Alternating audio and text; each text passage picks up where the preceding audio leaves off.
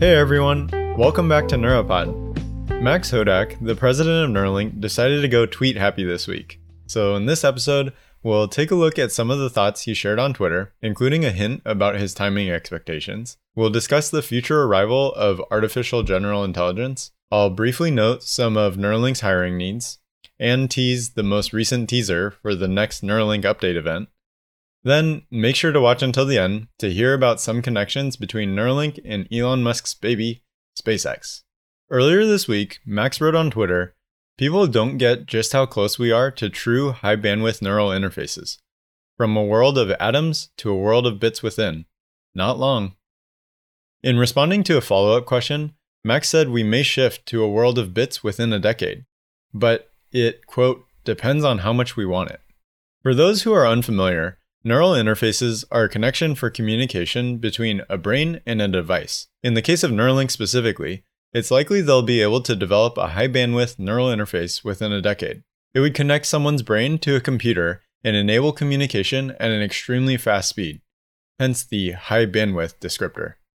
From now until then, the line between man and machine is going to shrink more and more until eventually merging together. Around 4 out of every 5 Americans have a smartphone, and it feels like everyone is growing more and more attached to having easy access to information. If you want to learn a word, boom, Google. If you want to see Tesla's beta autopilot in action, boom, YouTube. If you want to figure out if a person is worth hiring, boom, linked book. In actuality, this is an oversimplification. For example, if I want to find the percentage of people who own a smartphone in the United States, it's not actually just boom, Google. Instead, it's more of a pick up phone, unlock phone, open browser, add new tab number 37, think about what to type, and use two thumbs to type smartphone adoption in the US. This process takes a while because we live in a world dominated by atoms with some bits. Once we have true high bandwidth neural interfaces, it really will be more like boom, Google. Our worlds will have a growing percentage of bits and we'll be able to send and receive information much, much faster than we do today. The subsequent outcomes of living in a world like this are still not fully known. These changes are polarizing, primarily because we as humans would be playing in a territory that hasn't been fully explored yet. I personally look forward to a world like this, one where humans can expand our breadth of knowledge and therefore positively impact those who have less education.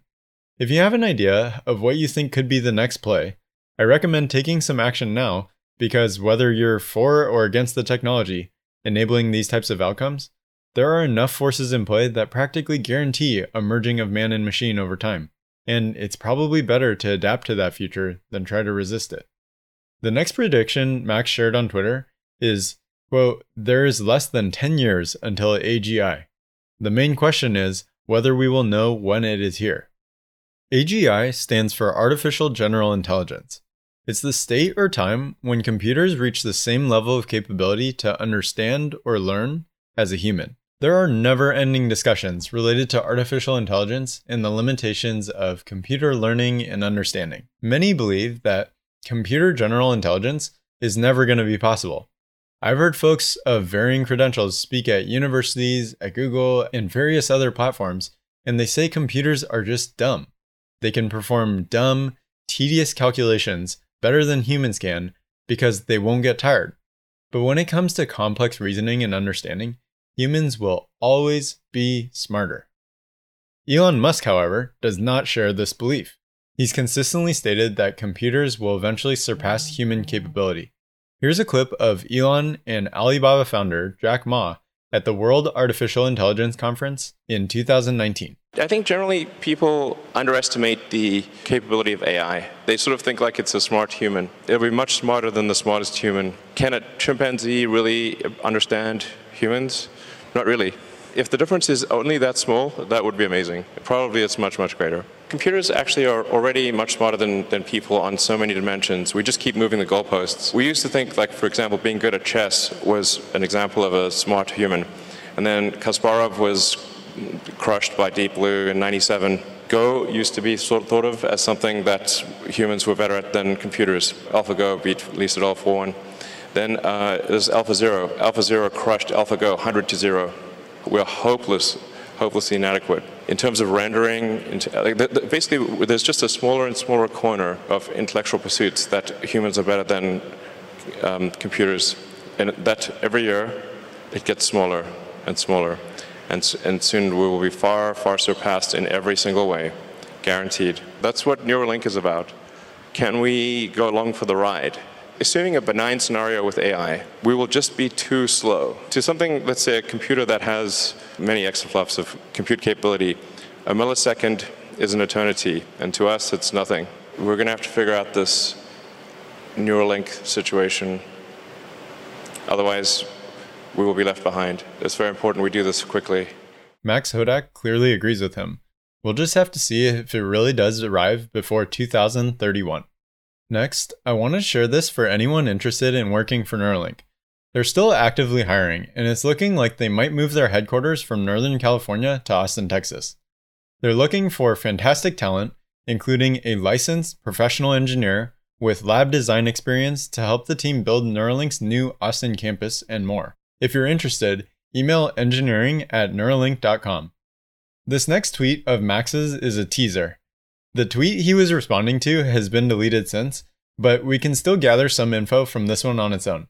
He says, quote, Hopefully, currently deciding whether to release another milestone in animals or whether to wait for our first human patients for the next release. If you're wanting to stay up to date with all things related to Neuralink, including coverage of future update events, make sure to subscribe and hit the notification bell for future episodes. Last but not least, the title of this video was total clickbait. So I want to try and at least talk about potential synergies between SpaceX and Neuralink.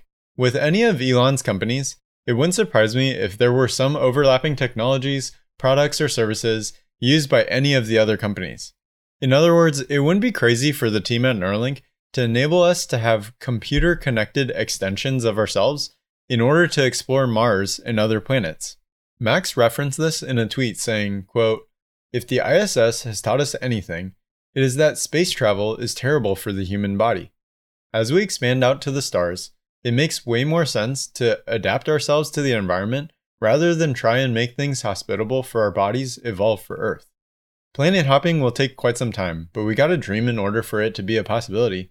Elon and the team at SpaceX are working on the rockets and reusable components of the entire rocket system that will help humans be able to get to different planets somewhat affordably. And maybe Neuralink will get into the business of manufacturing super advanced prosthetics. It feels like this is the next logical business segment for them to dive into. Once humans have, one, the vehicles necessary to travel amongst the stars, and two, have mechanisms that will help our bodies adapt to completely different environments, might we be born on Earth, explore moons of Saturn like Titan or Enceladus, then die on Mars? I suppose it's possible, but these really are pretty wild aspirations at the moment, so let's just continue to follow the progress at Neuralink and SpaceX and the others and continue spreading the word about Neuralink. Now, I want to try something new. If you're a fan of Neuropod, I have a new special offer. If you become a Patreon supporter before the end of the year, I'll do a one to one 15 to 30 minute Zoom call with you. We can talk about Neuralink, SpaceX, Tesla, Elon Musk, engineering, investing, whatever you're most interested in. I'm going to be curious about it. I'm pretty excited about this offer because right now, the channel is small enough that I don't expect my time commitment from this to grow out of hand. And also, it'll be super cool to hear about the variety of different things you guys are all interested in. You can get access to this offer at patreon.com slash neuropod. Thanks for watching. See you at the next episode on Wednesday.